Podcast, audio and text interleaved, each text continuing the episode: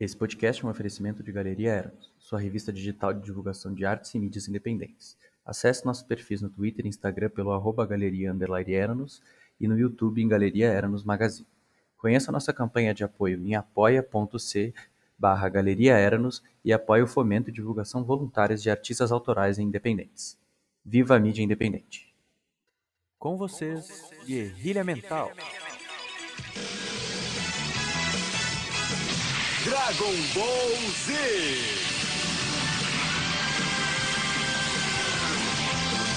O céu resplandece ao meu redor. Prólogo. Continuando a trilogia da nostalgia, a galeria formada por figuras que em sua infância passavam horas em frente à televisão assistindo a todo tipo de programação, desde A Tarde com Sônia Abrão até Scooby-Doo, resolveu revisitar alguns desenhos animados que marcaram nossas vidas para discutir as tramas, desfechos e influências que estes tiveram. Pegue sua traquinas e sua caçulinha e junte-se a essa conversa divertida.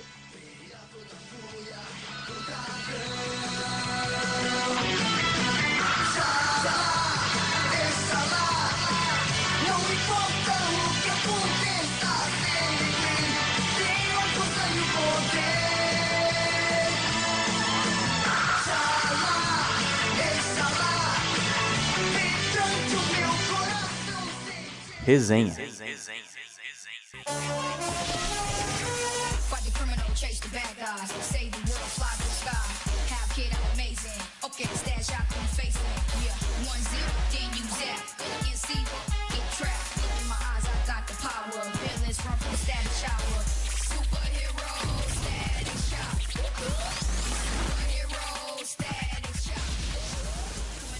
Bem-vindos a mais um Guerrilha Mental. Eu sou o Rodrigo Matioda. Vocês podem me encontrar no Twitter por arroba matioda underline, underline, underline, quanto underline, ou no Instagram por arroba matioda só um underline e Hakuna Matata.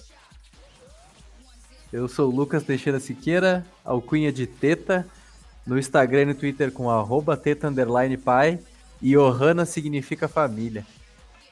Uh. Eu sou o Gustavo Manha Bosco, no arroba Gustavo Underline Manha Bosco no Instagram. É isso aí. E hoje temos um convidado especial, é o Gabriel. Fala um pouco de ti aí, Gabriel.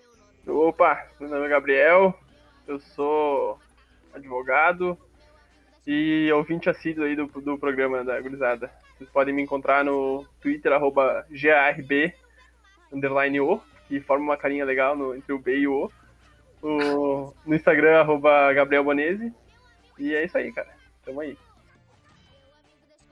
Show de bola. Lembrando que vocês podem nos seguir nas redes sociais pelo arroba Galeria Eranos, tanto no Twitter quanto no Instagram. Uh, queria aproveitar, já que nós estamos falando da galeria. Uh, essa, a, a galeria surgiu como uma proposta de uma revista eletrônica, né, para fomentar arte digital, opinião, coisas do gênero. E a primeira edição da, da, da galeria vai, vai sair esse mês. Acredito que amanhã, dia três do sete, né, um dia após essa gravação deste programa, já vai sair as primeiras, as primeiras postagens, né? Cada postagem vai ser como se fosse uma página ou uma coluna da revista, né? Amanhã já sai a capa, o o editorial e, e o cronograma das outras postagens, e essa edição vai ser bem especial, vai ser a, a piloto, né, de teste. A gente vai falar do podcast, a gente vai colocar postagens de opinião, postagens de poesia, de escritas, de crônicas, vai ter arte gráfica falando de ilustração, com um artista específico que a gente convidou, vai ter fotografia também, vai ter review de álbum de artista local. Uh, então vai ser bem interessante aí para o pro projeto engatar a primeira e, e, seguir, e seguir a proposta que ele tem, né? Que a Guerrilha foi uma, da, uma das primeiras iniciativas, né? Foi um braço desse projeto. E se você se interessou, vai no arroba Galeria Underline Eranos e, e dá uma olhada ali no material, dá o teu feedback, se tu, se tu tem algum... uma opinião, se tem algum trampo também da hora, de qualquer tipo de mídia queira participar, queira colocar ali, é só chamar na D M, chamar na minha D M ali que eu apresentei no, no começo ali do programa, e a ideia do projeto é, é evoluir cada vez mais e atingir, atingir cada vez mais pessoas também e poder colaborar e ter a integração de mais pessoas ainda. Muito bacana. E como vocês devem ter percebido no prólogo, hoje a gente vai falar de desenhos animados que marcaram a nossa infância. E eu quero começar polêmico. Anime é um desenho? Hum. É. É um desenho, cara. É um desenho. Com certeza é um desenho. Alguém discorda aí? Não há discordância. Tu, tu pega uma, uma arte gráfica e tu anima ela, ela é um desenho animado. Cara, uh, eu, eu até mudo de ideia, mas alguém tem que me, me dar um bom argumento sobre isso. A princípio, anime é um desenho, cara. Não temos nenhum otaku no programa, então eu acho que não vai ter nenhum problema aqui. Não, eu até acho, eu até acho que, que o anime é uma cultura à parte, sabe? Tipo, é, é um universo à parte, uh, e ele tem várias nuances, várias, várias classificações, várias... É uma coisa diferente, tipo, tu pode colocar uma classificação diferente, mas... Dentro da, da, da, da figura técnica do que, que é um desenho animado, não tem como não enquadrar, sabe? Pelo menos mas, na minha opinião, leiga, assim, tipo... É, eu também acho que é mais questão de origem e uh, modo que é apresentado e assuntos do que questão de, de, de ser uma coisa à parte, assim. Pois é, eu sempre encarei como se fosse um desenho japonês, nada mais que isso. Ah, mas tem, tem uma cultura por trás, né? Tem a questão dos mangás, tem a questão, tipo, de... de ter vários tipos, né? Tipo, tem hentai, tem outros, outros, outros estilos e tal, né? E... Hentai? Hentai? Foi o único tipo que eu consegui pensar, que eu consegui lembrar o nome em japonês mesmo. Procurem aí o que é hentai, galera. Acho que todo mundo sabe o que é, né? Não pesquisem se a mãe estiver perto. Not safe for work, tá ligado? Exato. Não, mas beleza. Se vocês aí, ouvintes, têm uma opinião diferente, querem aí... Uh, falar sobre ela, mandem uma sugestão aí que a gente lê no próximo episódio. Por favor, mudem minha opi- tentem mudar minha opinião sobre isso. É, eu vou... Otakus, mudem minha opinião. Eu vou ir no, num evento de cosplay e vou, vou pegar aquela banquinha lá, sabe? Uhum. Vou colocar uh, anime é desenho animado. Mude minha opinião. Ah, pode crer. É muito justo. É um canal do YouTube que faz isso, né? O... Sim. Spotnik. É o, é o Spotnik, isso. Que é muito bom, aliás, né? É, muito massa. Essa contraposição de, de ideias é, é bem bacana. Uhum. Saindo um pouco da polêmica, eu queria pedir pra vocês, qual a importância dos desenhos animados na vida de vocês? Cara, como qualquer mídia, qualquer uh, formato de mídia que a gente uh, absorve, que a gente consome, uh, ele vem atrelado com sensações e... Dependendo em que época da tua vida tu tá vendo um desenho e que... A gente remete muito à infância, mas acho, acredito, tipo, eu consumo até hoje muitos desenhos e desenhos não são necessariamente para crianças, mas um, eu acho que tá atrelado às sensações de como tu absorve aquela arte, aquela expressão e como tu, tu aprende com ela, sabe? E, e, então, tipo, eu acho que a importância dos desenhos... se assemelha a qualquer, outro, qualquer outra expressão artística, sabe? Um, tu pode colocar ela como se fosse, tipo, no cenário ali do audiovisual, não precisa ter uma classificação à parte e tal, mas acho que vem muito da tua experiência com esse tipo de arte. E a minha sempre foi bem rica, sempre tirei muitas mensagens, ou pelo menos momentos, tipo, nostálgicos da minha vida, assim, quando um, eu tava só querendo me alienar e ver uma coisa ali que... Quando a gente é mais novo, a gente não absorve de uma maneira mais profunda algumas coisas. Então, acho que, que a relevância está tá atrelada a isso. A arte e como a gente uh, absorve ela e sente com ela, sabe? Então, ela é muito relevante. Sim. Vocês acham que estimula a criatividade da criança? Cara, dependendo do jeito que aborda, sim. Eu diria que, que até tem uma, uma perspectiva educacional por, por trás do, do desenho, tá ligado? Porque, cara, eu, eu, eu vejo muito, muito... Claro, não, não assisto, assim, mas uh, vejo a existência de, de muitos desenhos que, que indicam, por exemplo, as cores para crianças, os números, A, a própria, não sei se vocês já, já viram a Masha e o Urso, é, é um desenho bastante educativo, sabe? Então ele tem, tem todo um aspecto social por trás, assim, sabe? Toda essa questão bacana. Eu acho, eu acho que tem, que, que tem várias, várias frentes, assim, que o, que o desenho animado se apresenta como importante. Mas tem, tem também alguns contratempos, né? Porque tem muitos... A maioria dos desenhos uh, se baseiam na violência também, né? Sim. Se alguém, se alguém já, já, já, já percebeu isso, mas pega alguns desenhos, por exemplo, sei lá, um Tom e Jerry. É um puta desenho, eu assisti isso minha infância inteira, mas o desenho se baseia basicamente num gato tentando matar um rato. Mas existe, existe uma pegada um pouco educacional, porque fala de relações... Uh, entre os personagens, sabe? Tipo, eles constroem uma relação, principalmente nos filmes do Tom e Jerry, eles, eles têm uma troca ali, eles Sim. têm, tipo... Isso é inegável. Eles têm, eles têm diálogo, inclusive, tipo, até o final do Tom e Jerry remete à depressão, né? Porque tem a história lá dos trilhos do trem e tal, então, tipo, tem mensagens por trás. Porque, tipo, uma coisa que eu sempre vi é que, tipo, às vezes o desenho, para uma criança, ela é absorvida de um jeito. E o adulto absorve de outro, porque o desenho é feito por adultos, né? Não precisa ser feito para adultos, mas é feito por adulto. Então, Sim, tem um pouco é. da cara do artista ali que tá fazendo, sabe? Seja o, o ilustrador, seja o roteirista, seja o dublador. Alguma coisa vai sair ali, né?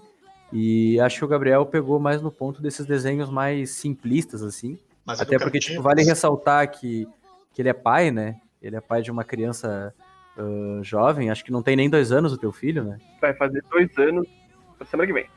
Gostei do termo criança jovem. Não, uma criança, tipo, tá no começo da vida ainda, né? E daí, como o Gabriel, como o Gabriel tipo, tem uh, contato com esses desenhos que são feitos pra esse tipo de público, né? Esse, tipo, essa criança mais, mais nova, uh, ele, ele consegue ver essa, essa pegada educacional, né? Tipo, ele deve estar enjoado de ver galinha pintadinha, esse tipo de coisa, porque... Eu tenho, um primo, eu tenho um primo que eu cuidava dele também e eu tinha que ver galinha pintadinha duzentas vezes por dia, assim, sabe? Ao ponto de, ao ponto de decorar as músicas, mas tem alguma coisa sendo ensinada ali, distrai a criança, é, é, trabalha, trabalha a cognição da criança, trabalha um monte de coisa, né? Mas aí tá também, cara, tem que cuidar pra, pra não deixar a criança muito, muito focada nisso também, porque... Cara, eu, eu percebo, assim, que, que isso gera muita irritabilidade na, na criança quando ele fica muito tempo vendo esse tipo de, de mídia, sabe? Então, eu acho que, que tudo, tudo na sua dose razoável, sabe? Uh, deu ali os seus, seus vinte, trinta minutinhos diários é, e era isso, tá ligado? Senão ele fica muito estressado, muito agitado, tá ligado? Ah, sim. Faz sentido. Interessante. Agora tu comentou da Marcha do Urso, eu tenho uma prima aqui de dois aninhos que ela adora esse desenho, cara. Nossa, adora tanto que chegou a irritar todo mundo, de tanto que adora. Cara, mas eu já assisti a Marcha e o Urso, eu achei divertido, cara. Eu assisti sozinho, não, não vou dar desculpa que foi com meu primo ou com uma outra criança. Eu achei divertido, tu, tu, tu, se, tu se interte assistindo, sabe? Tu se interte assistindo vinte e quatro horas por dia, né? Não, aí não, né? É óbvio, né? Ver um, dois episódios tá show, né? Mas. Uh, legal, legal saber a opinião de vocês aí. E quase todo desenho ele tem uma abertura, né? Não sei se vocês lembram de alguma. Eu consigo lembrar mais das dos animes, que são mais marcantes pra mim. Que, por exemplo, a abertura do Dragon Ball lá. Ele começa, xalá, xalá, quem nunca cantou isso? Nossa. É verdade, tem a do G T também, né? A do G T é muito icônica, né? A versão em português, né? Sim, com certeza. E uma que me marcou bastante também foi a do Cavaleiros do Zodíaco, não sei se vocês concordam. Com certeza, cara, tá louco com a música do Angra, velho, tá louco. Música do Angra, exatamente. Pelo menos na versão nacional, né? Sim, na versão nacional, com certeza. Cara, eu lembro daquela do Digimon, cara. Com a Angélica que... ou sem a Angélica? Que quando, é, quando surgiu teve a Angélica cantando, cara. Isso é muito, muito bizarro, cara. Não sei se isso foi uma, uma histeria coletiva da época lá. E de... Mas que bizarro, cara. Ah, tem Pokémon também, né? Agora a Catnall, que virou... virou um acervo cultural, né? Tipo, já virou até paródia e tal. Quem nunca viu... Até campanha política tem com a música do Pokémon, né? Quem nunca viu o jingle do Talisson para deputado, para deputado não, para vereador de uma cidade do interior de São Paulo. Talisson, temos que voltar, eu sei. Pois é. É, é, é, é icônico, né? Beyblade também tem uma musiquinha bem pegajosa também. Mas a maioria é de anime, né? Que tem essas aberturas. A gente já pode perceber. Sim, eles têm um trabalho bem, bem específico nessa questão das aberturas, tipo, de, de dar uma ênfase bem grande para as aberturas, né? Cara, eu, eu tenho uma que me marcou muito, porque era, era justamente a que dava quando eu chegava do colégio, que era do X-Men Evolution, cara. Eu lembro até hoje do Link Negra Noturno. Link Negra. Uhum, é verdade, nossa, era isso, muito... Isso também gerou bastante paródia, né? Tá louco. Gerou, gerou. Eu lembro, eu lembro bem a do Beyblade, cara, eu gostava muito. Beyblade era divertido também a abertura. O desenho nem tanto, assim, tipo, no fundo, no é. fundo, mas a abertura era legal. E vocês tiveram uma, uma Beyblade? Jura? Nossa, eu tinha, até a, eu tinha até a areninha de plástico, que tipo, botou, botava, botou duas Beyblades de uma vez lá, rasgou tudo no meio, porque as Beyblades eram de ferro, mano. Sim, o cara largava de três metros a Beyblade também, né, cara? É verdade, é verdade. Eu tinha uma que você ia fazer isso, cara. Não, isqueiro, tá ligado? Na. na... Fora, meu. Não, mas cara, tu vê, tu vê o desenho, os caras lançam a Beyblade de longe, sai um dragão de dentro da Beyblade. e, e daí tu quer fazer igual quando tu é criança. Tu não vai botar um negocinho do ladinho e puxar, né? Tu vai tentar jogar ali, tu vai gritar dragão, e tu vai ver o bicho vai sair, né, cara? Que merda, hein? Não, mas quem usava a Beyblade de ferro era pelão, cara. Pra mim era só de plástico. uh, Eu pedi pra que vocês trouxessem alguns desenhos que marcaram a infância de vocês. Eu queria só puxar esse gatilho e falar do Yu-Gi-Oh! Yu-Gi-Oh! Acho... O maior caga-regra da história. Nossa, pensa no cara que inventa a regra no meio do jogo e o cara Sim. não tem como conferir. Acredita e acontece. O estatuto, o estatuto do, do jogo de cartas tá louco, cara. O cara reescrevia todo episódio. Não, o cara jogava contra o cara que inventou o baralho e inventava a regra no meio do jogo. Que era o inventava Pegasus. A regra pra ganhar, né? Assim, era, era um absurdo, né? Tipo, ele sempre tava muito fodido e daí ele, não, agora eu jogo essa carta aqui que eu cago uma regra e o que eu falar acontece e eu ganho o jogo. Confie no coração das cartas. É, daí eu jogo essa carta aqui em modo de defesa e o Magro Negro resolve. Só que é um desenho. Parece um dragão de olhos azuis.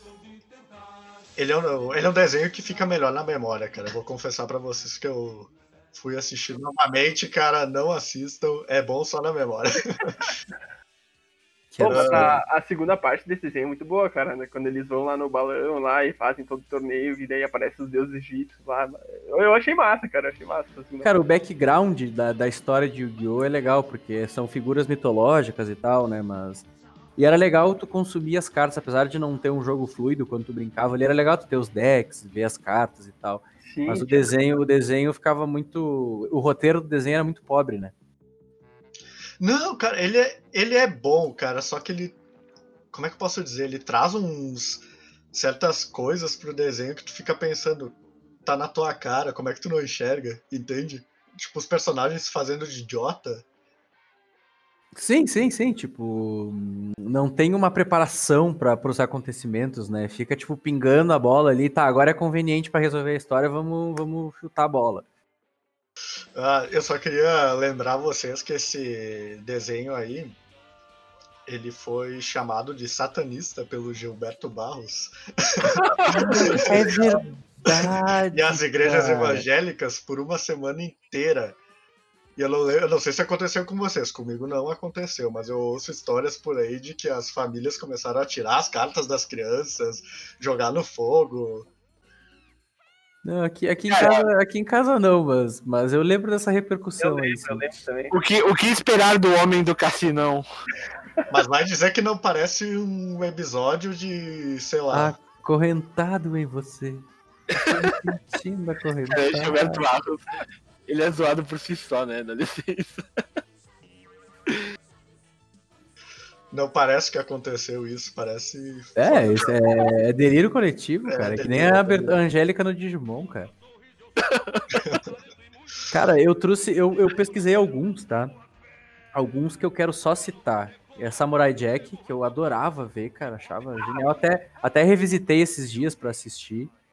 E pra quem não sabe, era um, um samurai que viajou no tempo, porque ele tinha que enfrentar um feiticeiro, um demônio, e daí... O demônio fez ele viajar pro futuro, pra ele não, porque ele ia ser mais forte no futuro, alguma coisa assim. E daí é como se fosse um samurai feudal chinês vivendo num, num mundo futurista, sabe? É bem criativo o desenho, é bem divertido de assistir. Peraí, samurai chinês? É. Chinês? Ele é chinês. Que bizarro. Ele é chinês. Posso estar errado, mas ele é chinês. Ele é o desenho ou o personagem? O, acho que o personagem, não, o desenho é americano. Ah, pode ver. Uh, tem Caverna do Dragão, a interminável Caverna do Dragão. Que é um, que é um dos que eu mais um do, um dos que eu mais curti, aliás, velho. Eu gostava muito de é, é, o problema era a Uni só, né? Ah, vamos, vamos, vamos fugir. Não, não o problema era o Mestre dos Magos, que sempre quer falar um bagulho e sumia aquela merda. Ah, eu achava ele zoado, eu achava ele zoado, ele dava um Inuyasha na, nas crianças. É que ele veio anão careca, sempre precisava de uma coisa e ele sumia, velho. Ele dava um miacha nas crianças, mas é, é legal que teve umas conspiração depois, né? Porque a série nunca acabou, né? Tipo, uhum. a, a produtora que desenvolveu, pra quem não sabe, é baseado num, num jogo de R P G de mesa. Uh, nunca conseguiu produzir os últimos episódios porque teve um problema de orçamento, e daí eles tentaram refazer os episódios, porque tinha o, o roteiro escrito, mas... No fim, o projeto não, não andou pra frente, tanto que é bem curto o desenho, acho que tem vinte e cinco, vinte e seis episódios, só, vinte e sete no máximo. Uh, e, e tem várias teorias da conspiração, né, que, sobre a história do desenho, que eles morreram e foram pro inferno, que o Mestre dos Magos era o demônio que mantinha eles presos ali, e o Vingador, apesar de ser, parecer um, um vilão, era... Era como se fosse um anjo tentando resgatar eles. O Tiamat era outro demônio. Várias alegorias. É, várias significâncias, né?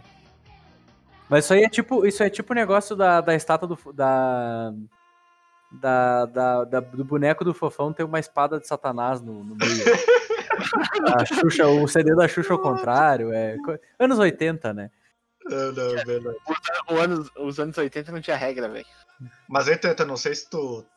ficou sabendo, mas eles acabaram lançando uma história em quadrinhos com o final, não sei se tu chegou a ver. Não, nunca li, inclusive.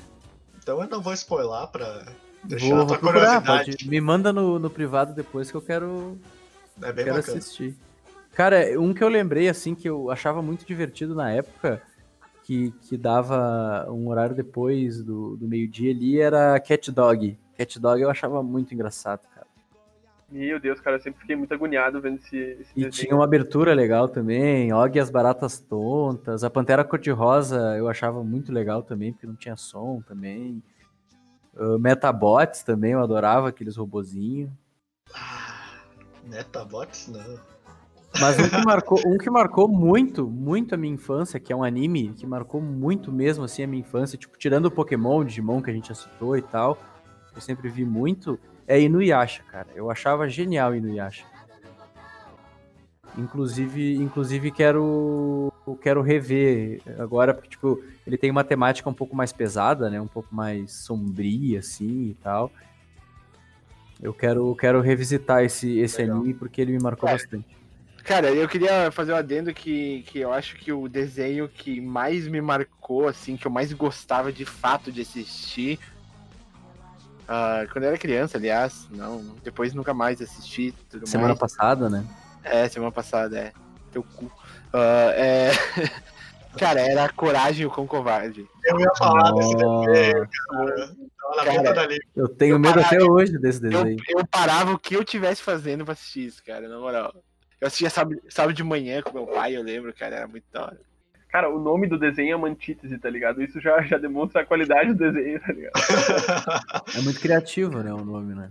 Cara, tem um, é. tem um episódio muito engraçado que o Eustácio tá martelando o telhado e chega a Muriel e fala assim pra ele: aparece brigando e fala: para com esse barulho, vai acordar os vizinhos. Aí dá um... Aí dá um... Ao contrário um de close.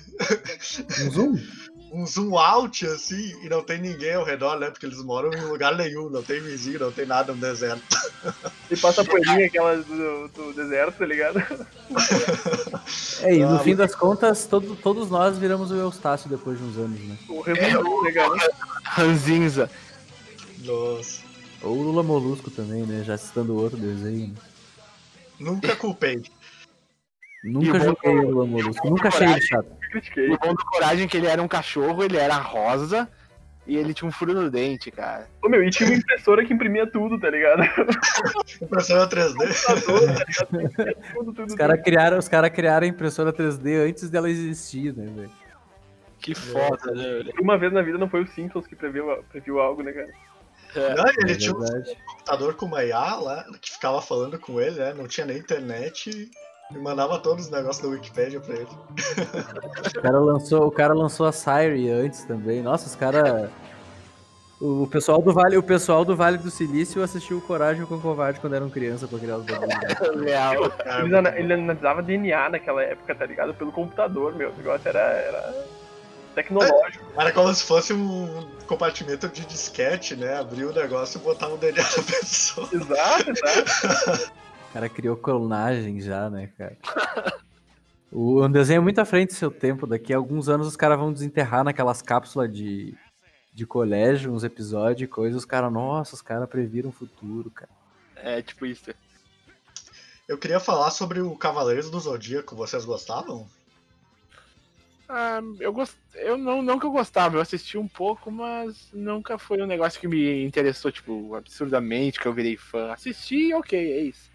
Cara, temendo os haters, eu tive um contato bem superficial, não achei ruim, mas também não cultuo, assim, que nem a galera, tipo, da minha idade cultua pra caralho, assim, mas sei o devido lugar dele na, na cultura brasileira, assim, tipo, na cultura, tipo, a geração que, que, que, que consumiu, sabe, mas não, não é uma coisa, assim, que eu, nossa, preciso ver e, nossa, marcou minha infância e tal.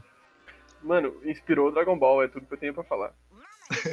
É que eu falo isso porque eu lembro quando eu era criança, até adolescente, muita gente tinha preconceito por conta de um episódio em específico. O famoso episódio que o... é Shura? Shura lá das correntes? Shiryu? Não, não, é o cara das correntes. O Shun. Shun.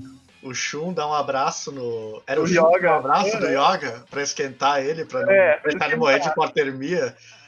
Aí eles ficam abraçados, tipo, meio episódio, assim, muita gente ficava com preconceito por causa disso, com desenho, não, sabe? Não é meio um abraço, né, cara? Ele meio que serviu de coberta pro Ryoga. É, ele meio que se joga em cima, assim, e fica lá, meio que meio episódio, assim, contando esse, é. esse caos. E muita gente não gostava disso na época. Ah, sim, sim, masculinidade tóxica, né? Uma geração que cresceu homofóbica, cresceu, tipo, com masculinidade tóxica, tipo, não vê, vê esse tipo de problema no episódio, né? É, e, e o fato de, de ele vestir a armadura rosa e, e ter um jeito um pouco mais delicado também acaba, acaba remetendo a uma, uma possível... Um né? estereótipo, né? Exato, é um estereótipo, obrigado. Então, cara, é... Sei lá, não sei o que dizer, mas é, foi um episódio estranho, realmente. é, causa, causa um pouco de estranheza pra, pra criança, talvez, mas depois é uma coisa normal, né? Sim, sim. A verdade é, é, é como aquela, essa geração foi condicionada, né? Sim. Uh, mas é um desenho muito bom, cara. Nossa, vale a pena assistir a... Eu acho ele criativo, assim, a, o universo dele, sabe? De colocar as constelações e classificar os cavaleiros, cada um de, de, de, uma, de um metal diferente, né? Tipo prata, bronze, ouro... Acho bem interessante. Mas ele é bem violento também, né, cara? Eu lembro que nos primeiros episódios ali que o, que o Seiya pega a armadura dele, ele arranca a orelha do, do, do outro cara, tá ligado? É um negócio meio... meio... Pior, pior que é, pior que é. Uhum. Ah, mas pra quem viu o Yu Yu Hakusho, os cara, o cara furava as pessoas com um soco. Que merda, cara, hein? O Yu Yu Hakusho é um negócio estranho, cara. Eu tenho um carinho por esse desenho, mas eu não me lembro de nada dele. É como se eu assisti, assistisse ele no passado, ficou um, um negócio em mim, mas eu não consigo lembrar como é que é o desenho. É que na real, cara, esses desenhos, esses últimos dois em específico, eles já são tipo, eles são um pouco antes de nós, né? Nós somos tipo cria de noventa e quatro, noventa e cinco, por ali, né? Uh, esses desenhos são tipo do começo dos anos noventa ali, da época da T V Manchete ainda, né? E daí eles foram reprisados em outros canais, né? Acho que principalmente pela T V Bandeirantes, se não me falha a memória. Então, tipo, a gente teve, a gente já pegou uma, uma rebarba deles, assim, sabe? Uma, um vale a pena ver de novo, assim. Então, tipo, a gente Sim. teve um contato mais, mais curto com eles, né? Eles marcaram pessoas um pouquinho mais velhas que nós, assim, sabe? Sim. Concordo, concordo. Mano, uh, eu, eu trazendo aqui pro, pros, pros desenhos que eu lembrei, que eu trouxe. Cara, Avatar, A Lenda de Aang é um dos desenhos assim, ó, mais legais, assim, mais completos que, que eu já, já vi, assim. E, cara, quando, quando eu assisti esse desenho, assim, eu, Minha, minha mente explodiu, assim, eu era, era pequenininho e tal, mas eu, eu vi aquilo e, e pra mim era um, era um outro mundo de desenho, tá ligado? E tem um gnu de seis pernas gigante que voa, tá? É um bisão, cara, é um bisão. Deixa eu só fazer um, fazer um comentário, aliás, essa semana passada eu comentei com a minha cunhada que, que, que sempre me pergunta sobre os assuntos do podcast, eu falei sobre, que seria sobre desenhos animados e tudo mais, e a primeira coisa que ela me falou também foi Avatar, cara. Ela falou, tipo, na hora, assim, Avatar. Tanto que ela tem um gato chamado Aang. Ah, ela... Ele é careca e tem uma, uma seta na cabeça dele? Não, ele é preto e gordo. Ah, eu podia fazer, eu podia fazer um, um cosplay do Aang, tipo, um cabelo que eu tô assim. Ah, tu podia botar, mesmo, velho. Botar uma flechinha azul aqui e assim, dobrar justiça. o ar. Dobrar o ar. Cara, esse desenho é tão bom, velho. Eu acho que eu assistia ele já umas seis vezes. É muito bom, velho. E sempre deixa eu pedir pra vocês, sem conhecimento, as continuações são boas? Que tem a da menininha, da menina da água lá e tal, é, é legal ou não?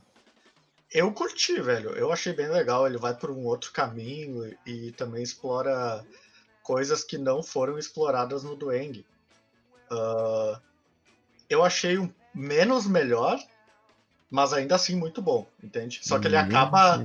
É menos melhor. Só que ele acaba... Eu não gostei do final. Não sei quem assistiu aí concorda ou não, mas eu não curti muito o final. Mano, eu, eu assisti um pouco desse, desse da Lenda de Korra, mas eu, eu pra ser sincero, não curti muito, não. O, o que eu menos curti, na real, foi, foi a, a história de como começou o mundo deles, tá ligado? Me parece, assim, na minha visão, que eles meio que deturparam um pouco do que tinha sido construído antes na, na saga anterior. Mas, mas eu acho válido, cara. Eu não, eu não assisti todo, todo ele, mas eu vou... Vou pegar um dia aí, vou, vou completar ele. Fazer um é, ponto... é, um problema do, é um problema do spin-off, né? Tipo, eu quero só fazer que... um ponto de discordância aqui. É que não é bem um spin-off, é uma continuação mesmo. Ela é a próxima Avatar, né? A ah, pode crer. E o que que acontece? Eles vivem como se fosse, se eu não me engano... Cara, eu posso estar errado. Acho que é uns cem anos. cinquenta, talvez? Não. Por aí. cinquenta ou cem anos no futuro, né? O Aang já morreu. Sim. E o que acontece? A sociedade foi pacificada, né? Tá todo mundo... Todas as de nações... Suel, no Manaus. E o que acontece? Como tá todo mundo de boa, a tecnologia começa a avançar. E o mundo da, da Korra ali, ele é muito avançado tecno, tecnologicamente. Eles têm uma capital que é como se fosse... Eu não sei, uma Nova York da vida. Com... E tá, tu tá é falando de, de do segundo Avatar ou tu tá falando de Boruto? Não, não. É a, é a mesma pegada, assim, de como tu tá num mundo de paz, uh, a tecnologia avança, todo, um monte de coisa avança, sabe? É bem, bem bacana essa parte. Mas a, a minha crítica nem é contra isso, é, é como surgiu o mundo, uh, como surgiram os dobradores, na verdade, que, que ele fala das, das tartarugas, sabe, que, das, das ilhas e pá, e essa, essa pegada que eu não curti muito, sabe? Ah, pode crer. Não, vale. Eu, eu já gostei, mas daí já é opinião, né? É, não, eu, eu já curti essa parte. eu, deixa, deixa eu falar outro que me marcou, desculpa te interromper. Cara, Narutinho, né, meu? Pô, Narutinho é... é vida, né, cara? Narutinho me marcou um monte. Eu, eu vi todos os episódios, cara. Imagina, quem é que tem vida pra assistir todos os episódios de Narutinho? Tem oitocentos e noventa... Até os fillers também. Ah, salta lá os fillers que vira cem episódios, tá de boa. Com certeza, meu. Nossa. Ah. Pula, pula os fillers, flashback, tu vem em duas horas. Mas Naruto, Naruto é muito bom, cara. Naruto é muito eu só não bom. botei, eu só não trouxe ele porque ele é um pouco mais atual, né? Eu já não assisti ele quando eu era criança, assisti mais. É, eu achei ele depois de adulto, inclusive agora na pandemia eu revisitei pelo menos os últimos episódios ali, tipo a Quarta Guerra Ninja e tal. Porque, cara, vale, ele... vale uma coisa que eu elogio muito em Naruto é que ele tem uma amarração da história, a motivação por trás dos personagens, a teia de conexão deles. Cara, é tão complexa, é tão bem construída geração por geração, que ela deixa muita mídia e muita literatura que é pra adulto, digamos assim, que é super cultuada, tipo, pra trás, sabe? Tipo, é uma história super complexa de várias gerações, é uma história que dura muitos anos, assim, na história do, do, do universo ali, e, tipo, tudo se encaixa, assim, sabe? Tipo, aquele microverso que nem é tão pequeno, assim, que ele, ele é médio, vamos dizer assim, porque também não é tão grande pra ter as conexões, tipo, terem um limite. É muito bem construído, cara, tipo, mesmo que tu não goste da história, que tu não goste do, do enredo, das soluções e tal, até, de repente, das batalhas, do, da ciência por trás ali e tal, da, da, da mitologia de Naruto, uh, pelo menos, tipo, tu tem que, tem que reconhecer que essa amarração, esse, essa amarração da história ali, essa narrativa, tipo, por trás de cada personagem e as ligações entre eles, uh, é muito bem feita, assim, sabe? Deixa, tipo, parece um livro do, do Tolstói, assim, que tem, tipo, milhares de personagens e eles são muito bem construídos, assim, sabe? Eu só quero fazer o... Eu concordo com tudo que tu falou, mas conversando com a minha irmã sobre Naruto, eu fiz ela assistir a propósito, e uma coisa que deixou ela muito de cara é que os personagens femininos do Naruto são muito mal trabalhados. E é bem verdade, eu acho que o único personagem assim que tem destaque é a Tsunade, talvez. Vocês concordam com isso? É, e mesmo assim ela é meio tapa-buraco, né? É que, tipo, provavelmente, tipo, é, tem que ver muito por trás de quem desenvolve, né? Quem escreve os personagens, quem desenvolve uh, as histórias e tal, né? E daí, tipo, eu acho que, que infelizmente, tipo, a grande maioria dos roteiristas não são mulheres, daí fica difícil... desenvolver de uma maneira, tipo, fidedigna com o que deveria ser, sabe? Infelizmente, é. tipo, o mercado do audiovisual, uh, incluo dos animes, no caso aí, é muito heteronormativo ainda, né? Daí fica mais difícil de tu desenvolver personagens femininos ou desenvolver eles de uma maneira que não deveria ser desenvolvido, né? Sim, é verdade. Tanto que Mas é uma, crítica, é uma crítica muito válida de se observar, cara. É uma coisa, tipo, que é difícil a gente ter essa visão crítica disso. Pois é, eu ia dizer que eu nunca tive essa perspectiva, cara. Eu nunca tinha parado pra pensar. E realmente, olhando assim, eles são bem... As personagens de Naruto são bem estereotipadas também, né, cara? São bem a, a, a, a visão do, do homem de uma mulher. Eu, eu entendo, né? Sei lá, me parece é, que não isso é... é um problema, que... Isso é um problema... Não sei, não sei se é da sociedade japonesa, mas tipo, pelo menos dessa cultura dos animes... que sexualiza muito as mulheres, né? Exato, a gente exato. Fica demais, né? É. E fora que quando elas têm alguma luta, assim, elas acabam perdendo, essas coisas assim. Por exemplo, tem até a piada da Tenten que vai enfrentar o Madara no final do episódio, tentar ah, mas... pegar ele. Pelo amor de Deus também, né, cara? É, tipo, o, um personagem que é muito forte, que é feminino, é a Kaguya, né? Mas ela não é trabalhada, né? Tipo, ela não tem uma... Ela não tem uma personalidade, né? Ela é só um... Cara, a Kaguya, pra mim, foi meio que jogada no universo como desculpa pra ter um vilão final, sabe? Eu não gosto é. dela. Assim, sim, exatamente. Tipo, ela é um tapa-buraco também. Ah, vamos pegar um personagem aqui jogada. E por acaso foi feminino, sabe? Meio que isso na roleta... Sim, sim. Foi. E tinha que ser a mãe dos... Tinha que ser a geradora e tal, né? É, agora, reparando, assim, nas nuances do... do desenho, tipo, tu consegue ver várias várias provas de que isso é muito verdade, né? Sim, com certeza. Vocês têm mais algum desenho aí que vocês queriam mencionar? Cara, eu queria mencionar Em Busca do Vale Encantado, cara. Ah, esse, esse desenho me, me marcou também. Ah, Littlefoot? E a Dinossauro, cara, com certeza. Nossa, dinossauro. Todo sábado de manhã Exato, o cara assistia. Cara. Em Busca do Vale Encantado quatrocentos e dezesseis. Cara, nem eu lembrava disso. Eu também não, cara. Nossa, Littlefoot, Littlefoot. Ah, muito bom. Pô, esse desenho, esse desenho tem umas coisas bem complexas sobre abandono infantil, tem até sobre adoção no meio, porque um dos personagens não é da mesma espécie. É bem, bem, bem legal esse desenho aí, cara. Bem, é massa, é massa, bem observado. E é isso, da minha parte é isso, pelo menos. Mas também existem desenhos que a gente acaba não gostando quando a gente é criança. Eu, por exemplo, odiava, odiava com muita força Os Anjinhos. Nossa, é verdade, cara. Aquele da Nick. Nossa, da Nick eu, fui, eu, fui, eu fui até no cinema ver filme dos Anjinhos, cara. Nossa, velho, eu ficava muito puto quando passava. E era a única eu coisa pareço, que eu Eu pareço o bebezinho careca dos Anjinhos. Qualquer personagem de careca eu tento. Os Rugrats. Vocês curtiram? Isso aí. Cara, eu curti. Ah, eu não... Ah, sei lá, esse aí, esse aí eu também ficava meio, meio assim, cara. Me parecia que era, que era um tempo meio perdido, sabe? Porque eu não prestava muito atenção. Eu achava até divertido. E eu lembro que depois de adolescente eu vi até teorias de conspiração sobre. Ah, tem umas, né? Uhum. Que a Angélica, que a menininha mais velha, ela era esquizofrênica e ela via as crianças e tal, mas isso aí é...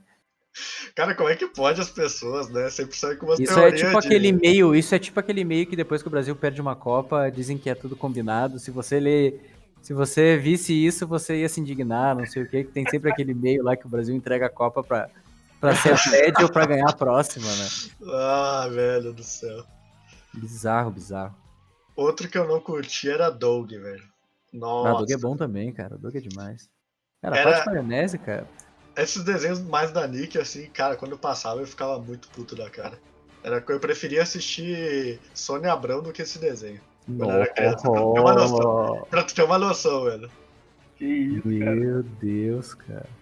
Pai, é, uma, é, uma, é um obituário audiovisual, cara. Ai, ai, pode crer. Vocês tinham algum desenho que vocês não curtiam? Cara, eu não consigo lembrar de nenhum que eu não gostava, assim, tá ligado? Inclusive, os é. que tu falou, eu gostava bastante.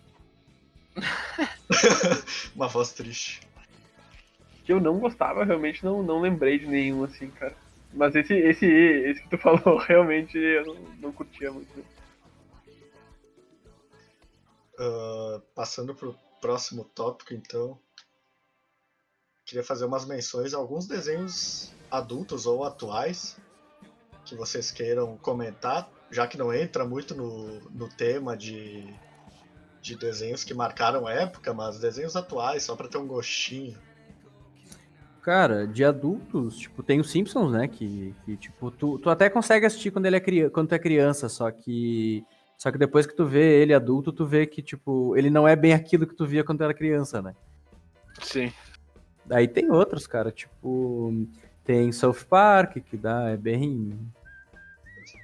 bem polêmico, né? Polêmico demais. É, daí tem Oblongs. Oblongs, cara, Oblongs eu tive que, que, que garimpar pra achar, mas é também é uma crítica social bem pesada também. E é meio que uma sátira à sociedade americana também. Tem Archer. Archer é de um agente secreto, é bem humor, aquele humor bem satírico, assim, sabe? Bem pesado, bem ácido, assim, sabe? Tem aqueles que o cara via na madrugada da Globo quando era adolescente e não tinha vida social no final de semana, tipo American Dad, Family Guy.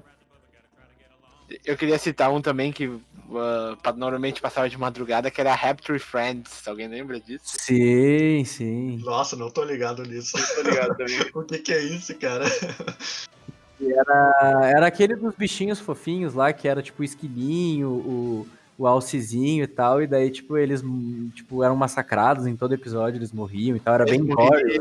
Tipo, fratura exposta, um negócio assim no episódio, é. Sabe? É era... meio aquele canal no YouTube que tinha Happy Tree Friends. Mas é exatamente isso que ele falou. Ah, eu ouvi outra coisa, então. Era, era, era um desenho que passava na M T V, cara, de madrugada. É, daí passaram pro YouTube, tipo, alguns, ah, alguns, alguns episódios, bom. Né? E, cara, ultimamente eu tive contato com o BoJack. Nossa, velho. Tem BoJack, tem Rick and Morty, Big Mouth.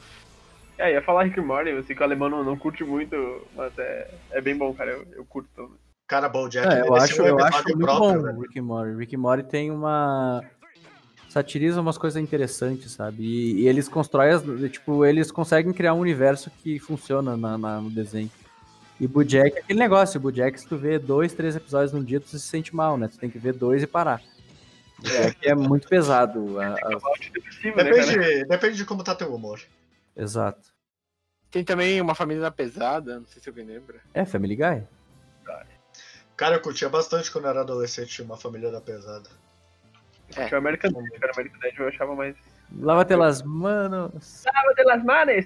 Oh, muito massa esse episódio. Good Morning U S A. Ó, outro desenho que tem uma abertura massa. É verdade que tem a musiquinha, né? The Sun in the Sky. Tá, chega. Eu queria fazer uma menção pro desenho Hora de Aventura. Não sei muito se alguém já chegou a assistir. Esse Hora de Aventura e, e Apenas um Show são dois desenhos muito, muito bons. Cara, eles são desenhos psicodélicos, né? Tipo, não tanto tipo naquele bagulho forçado assim, mas eles têm umas coisinhas assim, né? Eu prefiro Apenas um Show. Eu prefiro também, cara. Eu prefiro Apenas um Show também. Porque ele acho que ele é mais criativo e cativa mais os personagens. Hora de Aventura é muito bem feito, mas nunca me prendeu muito assim. Eu tenho o mesmo sentimento, cara. Pra mim, o Mordecai e o Rigby são, são os meus preferidos. Cara, é muito engraçado o episódio que eles falam: vamos para a lua, vamos para a lua. Ah, cara, é muito engraçado. Só que, cara, Hora de Aventura, velho, eu queria falar que ele é um desenho extremamente criativo, cara. Os primeiros... As primeiras temporadas dele, elas são... Elas têm uma vibe mais... Mais infantil, assim. Mas conforme vai avançando nas temporadas, eles começam a fazer viagem no tempo, outras dimensões. O desenho fica muito complexo, o universo fica muito complexo. E é muito legal, cara. É muito... Muito criativo. Fala sobre amor, guerra, ficção, fala de tudo, cara. É completo, né? É completo. É completinho, é como se fosse um universo completo ali mesmo. Pra quem não sabe, o Hora de Aventura, ele se passa mil anos depois de uma terceira guerra mundial, onde eles explodem o planeta. Tanto que o planeta Terra, no mundo de Hora de Aventura, ele tem uma cratera gigante, assim, como se fosse a explosão de uma bomba, sabe? Chama a Guerra dos Cogumelos, né? Uma coisa assim, né? Porque é uma menção aos, às Isso. explosões atômicas, né? Tem um jogo muito bom desse desenho, não consigo lembrar o nome agora, mas é um jogo muito bacana. Adventure Time é alguma coisa. Imaginei que fosse. Cara, entre algumas coisas que eu trouxe pra anotar aqui, tipo, porque eu posso, que eu deveria, que eu gostaria de citar, acho que X-Men Evolution já foi citado, né? Uhum. Uh, a importância do desenho Super Choque por causa da re- representatividade do desenho, uh, de um super-herói, um super-herói negro, uh, tem, aborda a questão de homossexualidade na adolescência também, e é um desenho muito legal também, né? Tipo, uh, aborda de um jeito bem orgânico essas coisas, então, tipo, uh, soube trabalhar bem assuntos que são bem pesados e tal, e que, uh, que tem que ser trabalhados, né? Então acho, acho que vale a pena citar aqui. E é bem icônico, acho, pra, pra nossa geração. Eu, eu coloquei os Looney Tunes também, porque alguém, todo mundo já viu Pernalonga, Frajola, Patolino, o Coyote correndo atrás do Papaléguas, né? Mip, mip. Cara, o desenho dos Baby Looney Tunes na abertura não menciona o Frajola, cara. Isso é muito triste. E Sério? É um ótimo desenho, né? Bom, cara, é muito bom, mas é muito triste. É quem não tem aquele amigo que fica bêbado e imita o Taz, né? Uh, e, cara, eu trouxe uns episódios que me marcaram. Um é o, a, o, a, o episódio que o Ash deixa a Butterfree embora. Meu Deus, cara. Chega, me doeu o coração até hoje. É pesada, aquela cena é muito pesada, cara. Eu não posso ver ela, senão eu vou, vou, vou Ou a chorar. Cena do filme que o Mew e o Mewtwo ficam se atirando laser e o Ash se joga na frente. Nossa, e começa todo mundo a chorar. Ah, eu vi, eu vi essa semana esse filme, cara. E todo mundo começa a chorar. Mas é que eu sou fanboy do Lugia, eu prefiro o filme do Lugia. E Naruto versus. Pain, né, cara? Que é a melhor, melhor luta do, do Naruto. discordar, pelo amor de Deus. É Jiraiya versus. Pain, pelo amor de Deus, cara. Ah, Jiraiya versus. Pain é muito bom também, cara. É muito bom. Muito triste, cara. É que não tem acho. Rock Lee contra a Gara com Linkin Park no fundo também. É difícil, né, cara? É, não. Vontade cara, de... esse vídeo no YouTube, procura lá. É... O vídeo é em espanhol, a descrição é em inglês e todos os comentários são em português do vídeo. Que beleza, é cara. É muito bom. Tem um comentário lá que é: então esse é o famoso vídeo Rock Lee versus. Gara, o som de Linkin Park. Ah, meu, eu queria trazer Urso Sem Curso, cara. Urso Sem Curso é um ótimo É desenho. Divertido, né, cara? Eu acho muito divertido. Claro, claro. E uma cena que me marcou bastante no, do Avatar, que eu queria trazer, que é a luta do Avatar contra o Senhor do Fogo, que é uma, uma luta muito massa. Nossa, sensacional. Nossa, é, é, é muito massa. A mensagem que ele passa no final é... Ah, tá louco. É um negócio que toca o coração. Concordo, nossa. Aquela, aquela luta... Eu lembro quando eu assisti quando era criança, velho. Eu fiquei esperando esse capítulo a semana inteira que passou na T V que ia ter. Tu falou que foi em dois mil e oito, né? Eu me lembro muito bem como é que foi. E a, e a, a emoção que dá, porque se, se ele morre em estado avatar, aí, ah, nossa. Dá várias merdas. Vai, é muito massa. Pô, demais. Alemão, tem algum capítulo, algum desenho aí que queira... Cara, que... não, não me vem em mente nenhum que... a não ser esses que já foram citados. Vocês têm mais algum que queiram citar? Tô safe. É que era isso por minha parte. É. Então ficamos por aqui, vamos pro próximo bloco, que é o Cultura e Guerrilha.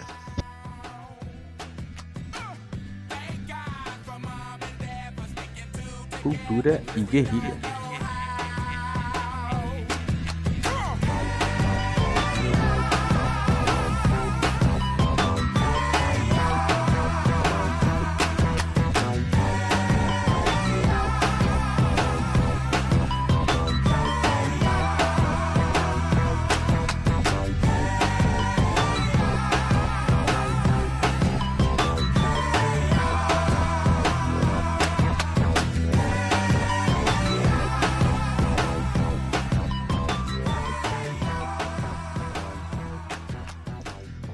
Voltando aqui para o nosso quadro Cultura e Guerrilha, onde a gente separa alguma obra, uma indicação para o nosso público, desde livro, música, filme, série, pode ser qualquer coisa, a penteada é livre.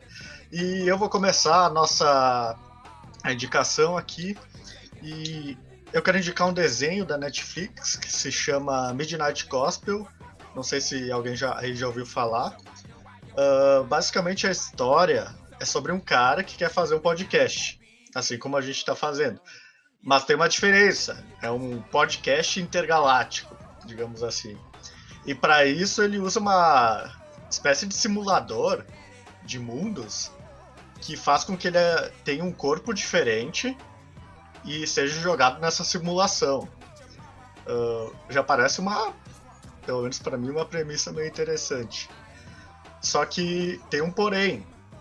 O desenho vai bem mais além, eu só percebi isso depois que eu assisti ele, eu acabei assistindo ele duas vezes.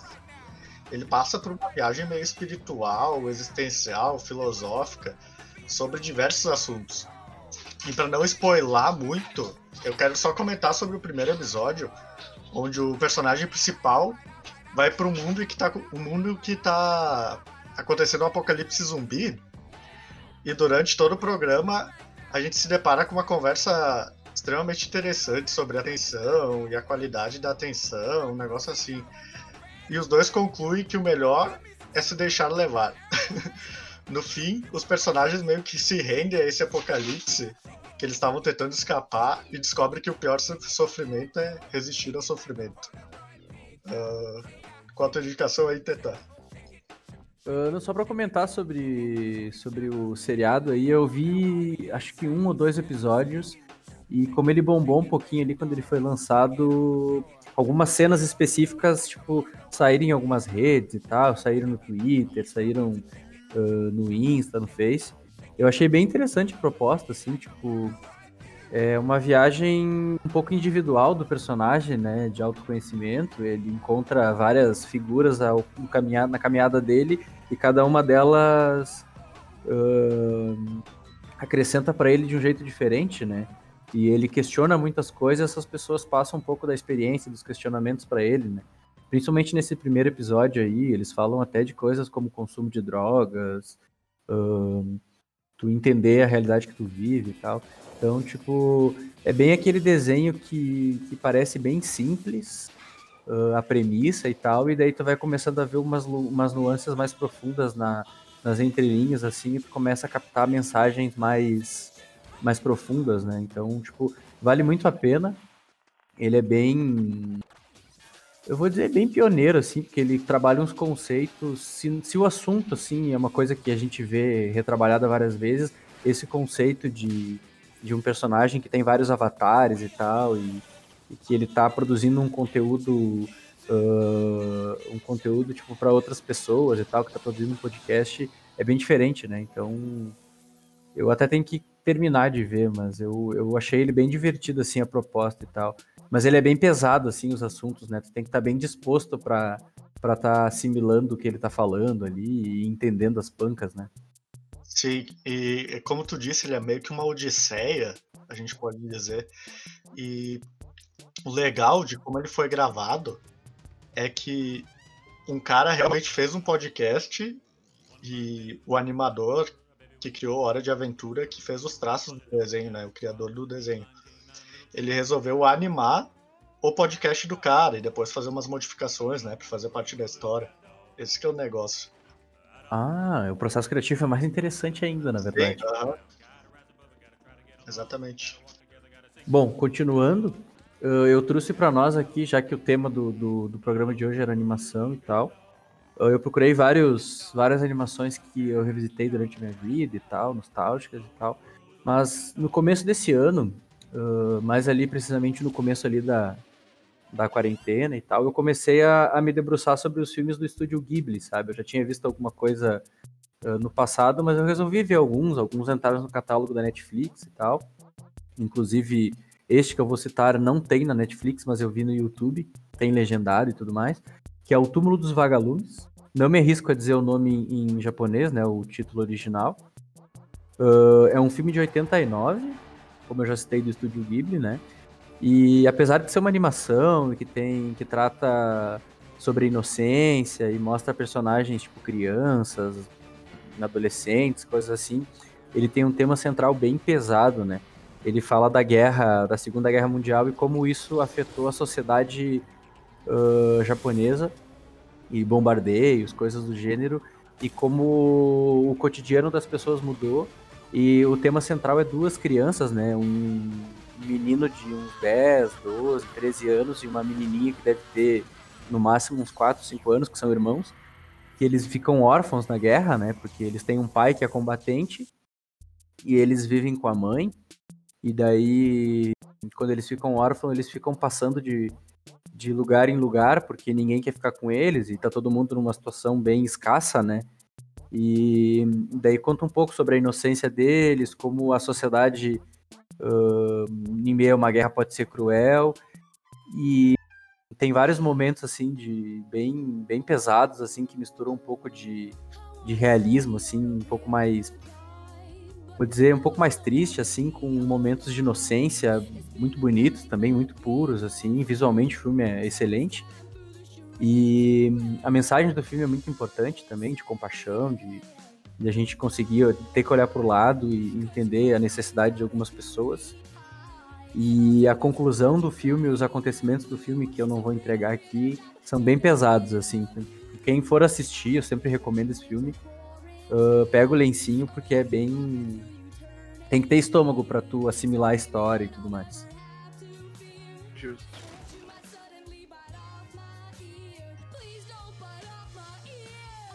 Beleza, então, Tetinha. Uh, vocês, uh, ambos vocês trouxeram indicações hoje que, que tinham um tema bem ligado a, ao assunto do podcast. Porém, eu achei que é, o podcast em si já, tre- já trouxe bastante indicação aí pra, referente às animações. Então, eu decidi trazer algo que não faz parte da, dos desenhos animados, que...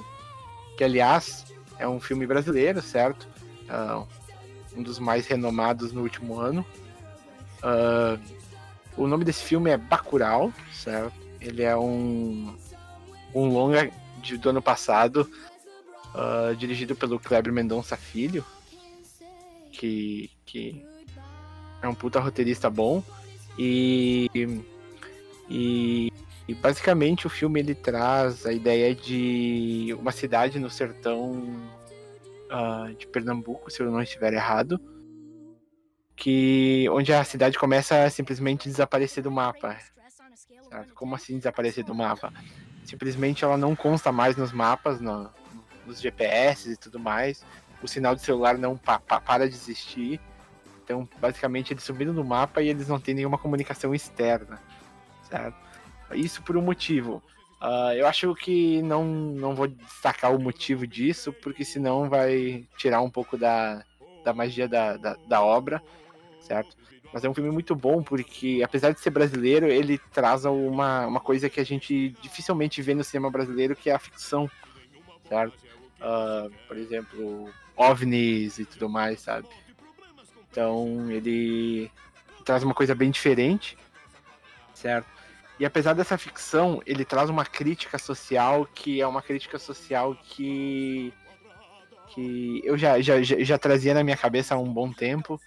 E, e eu acho que isso, que eu, eu acho que essa crítica seria muito bom se todo, todo brasileiro, por exemplo, absorvesse ela. Então, essa aí é a minha dica de hoje. Eu não sei se vocês... Rapazes, já viram? Alguém vou de vocês? Que, vou ter que ver, cara, vou ter que ver. Eu já vi muito, muito review, muito, muita opinião sobre o filme e tal, propaganda, já vi até vídeo, tipo, falando sobre o filme e tal, mas eu nunca peguei e assisti o filme do início ao fim. Eu tive um pouco de dificuldade de encontrar uh, nas interwebs, né? Mas eu fiquei bem interessado com o teu, com o teu feedback aí. Tem no Netflix? Agora tem no Netflix? Não, interessante, porque uh, eu reparo que o cinema brasileiro teve uma vanguarda de produções, eu vou dizer americanizadas, porque a gente bebe muito da cultura americana, e daí começou a ter filme, aquelas comédias pastelão, começou a ter filmes uh, de, de ação, filmes de filmes que a gente já consome há muito tempo, tipo, de outros, de outros mercados, né? E, e tipo, mesmo que o Bacurau beba dessas referências, beba disso... Pelo que eu entendi do que tu me passou agora, uh, ele ainda tem aquela, aquela cara do cinema brasileiro de ser muito realista e crítico à realidade do país, né? Muito. Tem, nossa, o cinema brasileiro é, é excepcional, né? A gente tem Carandiru, tem Cidade de Deus, Cidade dos Homens, A Partilha, entre outros, né? O Alto da Compadecida traz bem isso, o brasileiro. É, o, o Pagador de Promessas, então, tipo, tem muitos outros, né? É muito rico, né? E daí misturou um pouco disso tudo, né? Tipo, tinha essa questão de, de filmes mais alienados, assim, tipo, uhum. mais dispersos de um assunto mais, mais crível, assim, né? E daí misturou um pouco dessas duas coisas, né? Isso faz o filme ser muito atrativo, né? Uhum. Ele não deixa de ser uma crítica, uh, uma crítica referente à americanização que tu acabou de citar. Ele não deixa de ser uma crítica contra isso, certo? Então, essa crítica é esse, uh, diretamente ligada a isso, certo? Uhum. Então, eu vou até desafiar os colegas aí, a gente pode até falar no, no próximo podcast, se alguém de vocês tiver assistido, uh, sobre, sobre essa situação que, que, que é muito justa, muito justo absorver essa, essa crítica. Uh, por minha parte era isso, eu vou, vou abrir a brecha então para o nosso convidado da... A, a indicação dele hoje, certo? Porra, manda, manda braba aí, Gabriel. Ah, cara, a minha indicação não tem como ser outra senão Avatar A Lenda de Aang, que nem a gente já comentou antes ali, que, cara, pra mim é é, é uma das, dos melhores desenhos, assim, já, já produzidos, justamente por essa carga uh, filosófica que ele traz, essa carga de de reflexão. Basicamente é um É um mundo em que o pessoal consegue fazer manipulação dos elementos. E pra mim, essa, essa é uma visão minha que eu tive do, do, do desenho, de que cada elemento representa mais ou menos uma, uma emoção, assim, sabe? Então, a, o ar representaria a calma, o fogo a ira, enfim, assistindo o anime, o desenho, enfim, uh, dá pra, dá pra perceber isso muito claro, pelo menos na minha visão. Mas ele conta a história do, do menino Aang, que é um garoto de doze anos, que ele teria sido o escolhido para trazer a paz e a harmonia no mundo. Uh, e aí, enfim, tem, tem uma série de, de aventuras que, que ele passa, assim, e ele traz uma, uma carga de reflexão muito grande, assim, é um, é um negócio muito louco. Que eu, cara, a primeira vez que eu assisti esse, esse desenho, eu pensei, eu vou, eu vou ensinar meus filhos a, a gostar desse... desse desenho, porque ele é um desenho muito interessante de todas as perspectivas possíveis. Então, não tem outra, outra indicação. Para mim, é, esse é um dos melhores desenhos que já foram criados. E, inclusive, interessante comentar que ele é um desenho de, que foi, estreou em dois mil e cinco e foi concluído em dois mil e oito. E ele é uma mistura de, de animação uh, americana, porque ele é de, de uh, criação americana, mas ele é uma mistura do estilo de anime japonês com animação americana. Então isso cria uma, uma, um ambiente muito legal no, no desenho, assim. Então é isso, cara. Eu acho que, que é uma série muito boa, recomendo que todo mundo assista.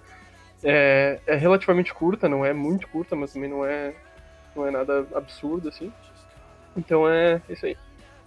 Cara, esse desenho é sensacional, né? Tem no Netflix?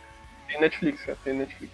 Eu não sei se tá completa no Netflix, acho que na, a, os últimos episódios não estão completos no Netflix, mas a maioria da, da série, né?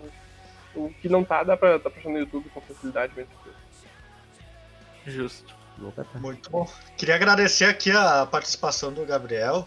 Obrigado por ter vindo aí, conversado com a gente. É isso, cara.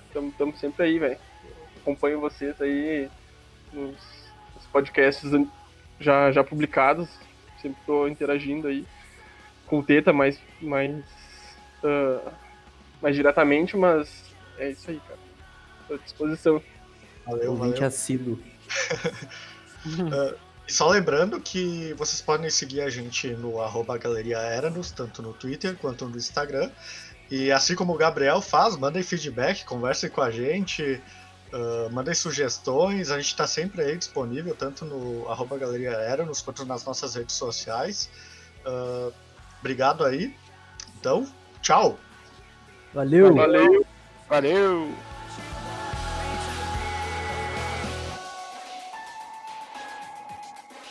Reflexão final. O segredo da infância ser uma época de felicidade é justamente por ser um período da vida em que o ser humano não tem ganância nem vaidade. Bruna Valente. Seu sorriso é tão resplandecente que deixou meu coração alegre. Me dê a mão pra fugir desta terrível escuridão.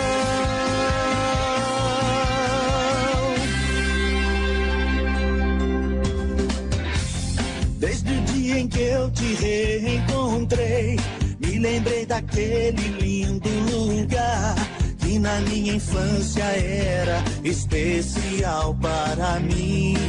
Quero saber se comigo você quer vir dançar. Se me der a mão eu te levarei por um caminho cheio de sombras e de luz. Você pode até não perceber, mas o meu coração se amarrou em você, que precisa de alguém pra te mostrar o amor que o mundo te dá.